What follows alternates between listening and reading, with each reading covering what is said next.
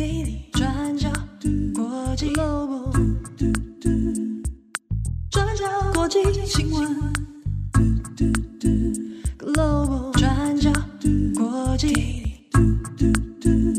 Daily Podcast。Hello， 大家好，欢迎收听 UDN Global 转角国际 Daily Podcast 新闻，我是编辑7号。今天是2024年2月17号，星期六，今天是补班日。来帮大家做一则国际新闻的补充。在昨天2月16号的时候，有一则国际新闻哦，那震撼了国际的政坛，那就是普丁的头号政治宿敌纳瓦尼，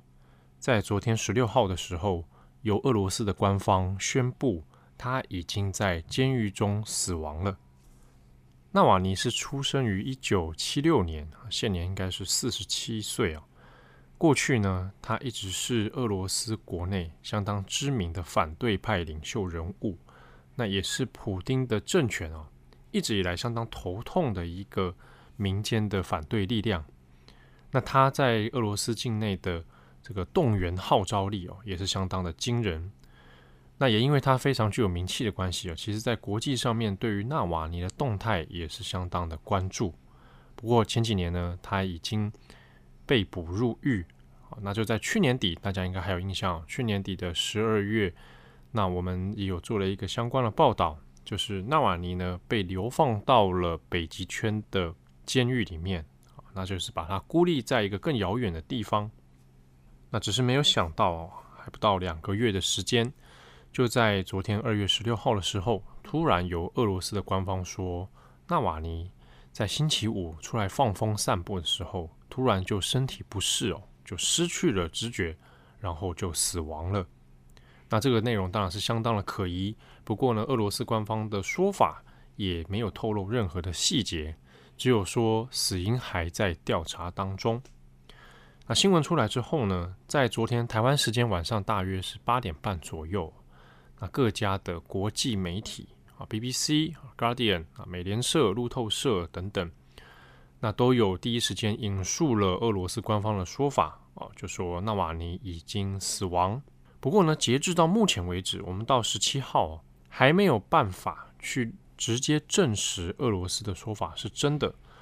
纳瓦尼的团队也表示说，这个消息当然有可能就是真的哦，但是现在都没有别的方式可以来从旁佐证。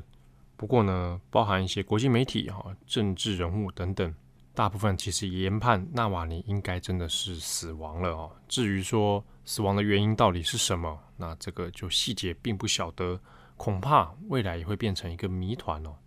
所以在到了17号之后，那各国的政要人物都有针对这个事情谴责俄罗斯、谴责普丁，那同时呢也追悼纳瓦尼。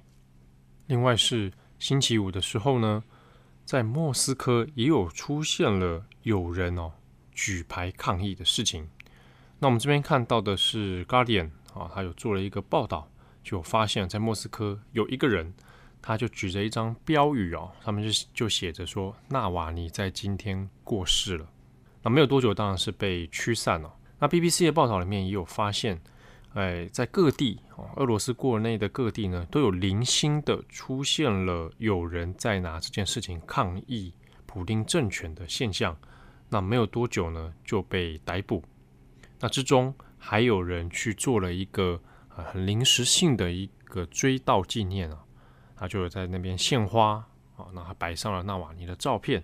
那当然也都是很快的就被警察给拘捕或者驱散。针对纳瓦尼的死亡呢，有几件事情还存有疑点，那以及未来日后还有很多可以讨论的议题哦。当然，第一个是纳瓦尼的死因到底是什么？一直有人会猜测是不是被暗杀。那因为纳瓦尼过去有类似的经验，比如说2020年的时候，在搭飞机的过程当中，那就有被投毒的问题。这件事情后来有被拍成了纪录片，2020年这个那叫做纳瓦尼事件簿。后来呢，在2022年拿下了奥斯卡的最佳纪录片，这个大家可以在台湾的一些线上平台有找得到这一部电影可以来看。纳瓦尼呢，长久以来他的人身安全一直是外界相当担忧的事情。那这个担忧其来有自哦，过去在普丁政权之内呢，的确有将一些异议人士、反对者，那用很莫名、很离奇的方式把他排除。我们可以说，他直接讲，他就是一种刺杀、暗杀。那或者是就会有一些人物哦，突然之间从高楼坠楼死亡。那有的人呢是发现莫名的中毒。那这个在过去普丁政权里面是血迹斑斑的一些问题。那所以很多人也都担心纳瓦尼也会遭遇到同样的事情哦。但是现在我们也没办法完全的确定这一次他的死亡是不是他是遭受到直接的暗杀。好，那不晓得。当然另一个原因也有可能是，其实在过去他回到俄罗斯被捕之后，就有几次他的身体状况哦，健康情形就直接下滑。那也包括说纳瓦尼在狱中呢，有怀疑自己又被投毒，所以他就绝食抗议。那当时绝食的时候呢，他仍然是有处于一个被虐待的状况哦，身体健康也是并不太好。那在这一次2023年底呢，又把他移到北极圈的这一个监狱里面，所处的环境呢是相对比较严苛的。那也是担心说被孤立在那个地方，第一他的收容条件也很差哦，那整体的待遇呢也不好，所以有可能纳瓦尼的身体健康状况会在这个地方又更加的下滑，所以在健康不佳的状况下而死亡，这样的情形也是存在的。好，那所以具体确切的死因为何我们还不晓得，那以及当地的监狱方还有俄国官方要在这件事情上面是否要付出最大的责任？好，那这是日后恐怕也都会变成一个谜团哦。那另外一个问题是，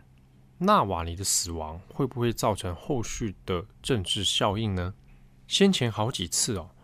纳瓦尼的人身安全，他的动态其实一直会有国际的政治压力来向普丁政权施压。好，那比如说先前他因为被怀疑投毒，然后呢需要紧急治疗的时候，那由德国这边来出手，好来施压，最后才同意哦让他去保外就医。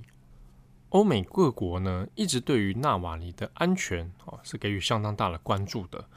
那甚至是在2021年的时候，美国总统拜登哦他也有说，如果纳瓦尼在狱中死亡的话，那俄罗斯将会面临到毁灭性的后果。这是拜登在2021年说的。那其他欧美国家呢也有类似的说法哦，就说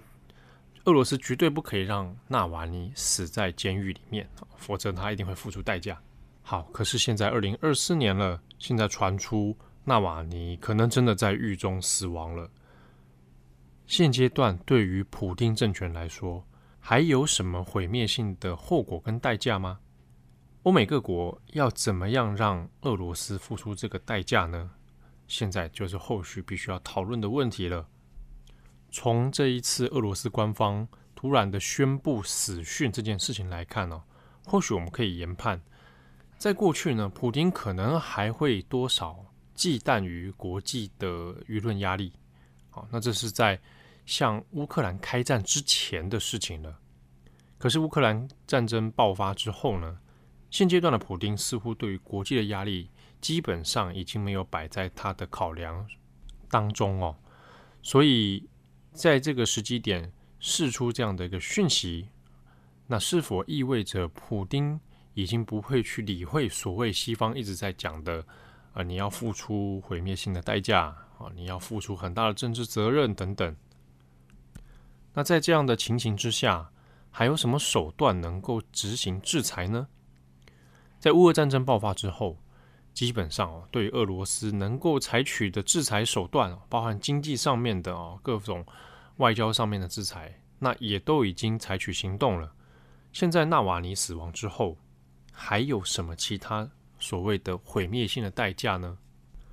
难道会为了这件事情来升高军事的压力吗？在这个眼下看起来是不太可能哦。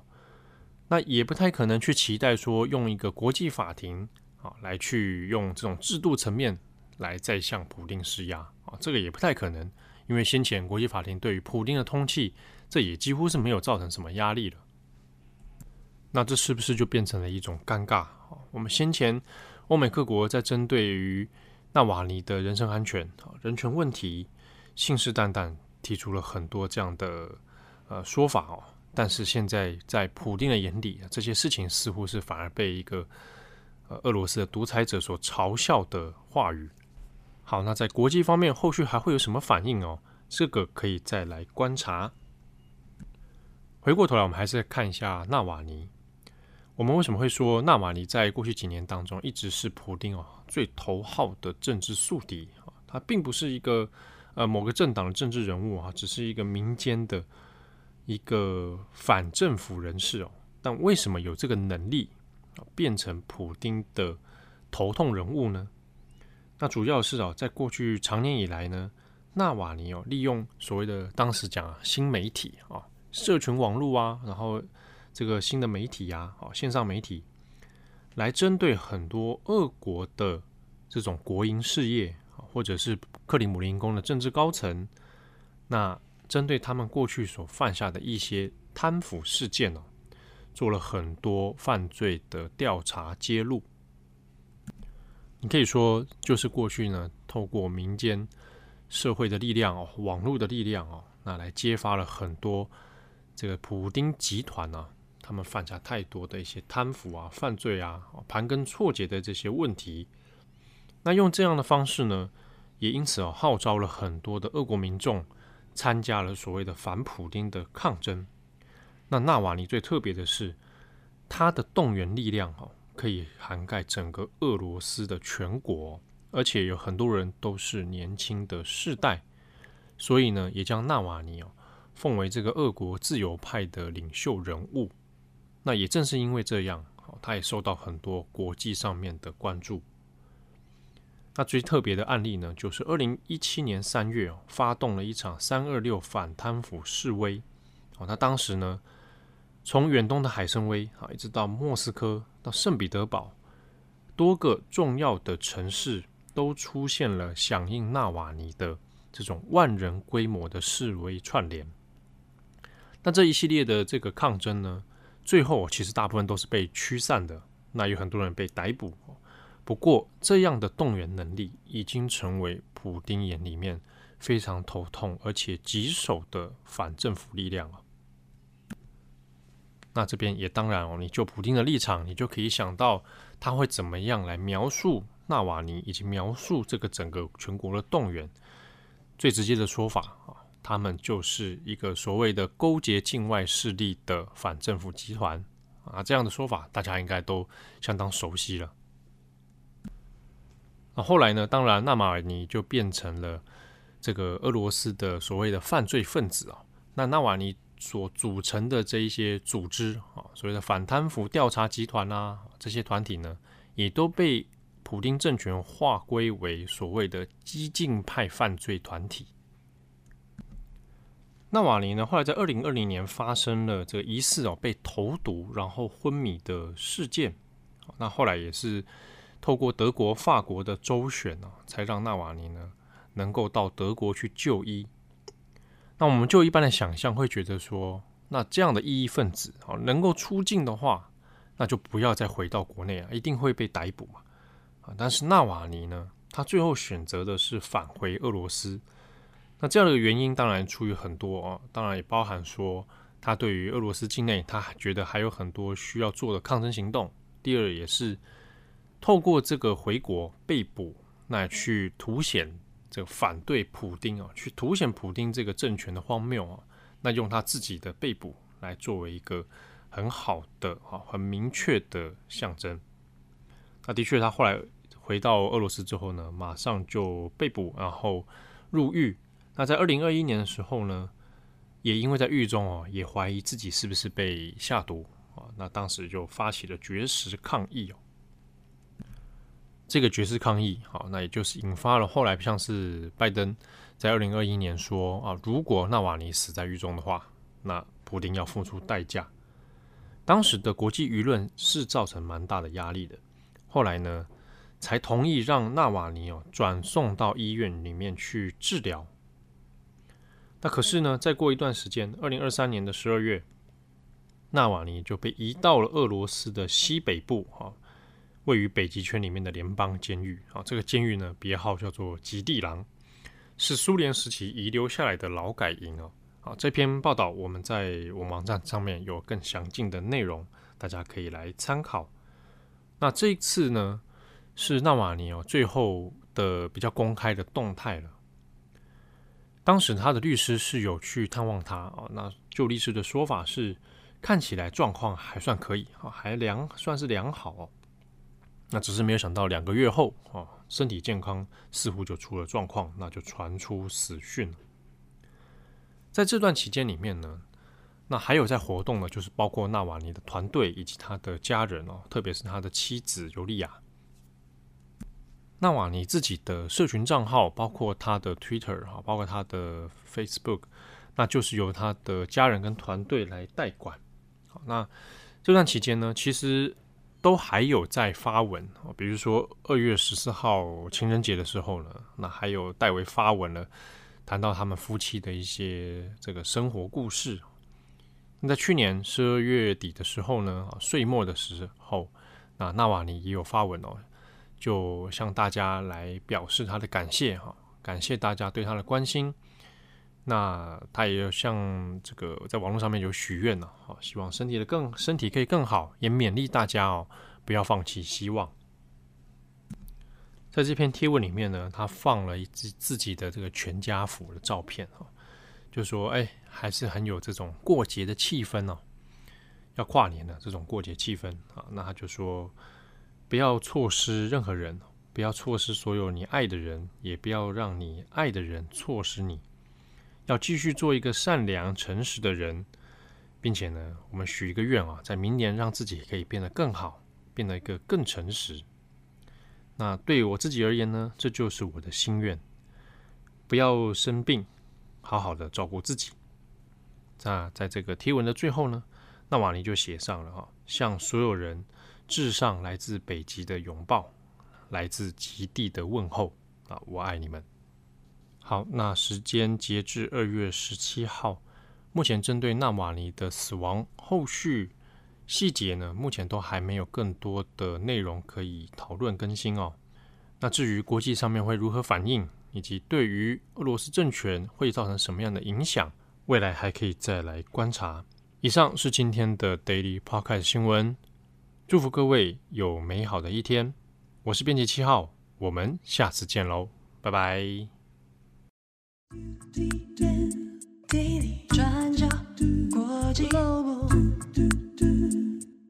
转角国际新闻 Global Daily Podcast 新闻。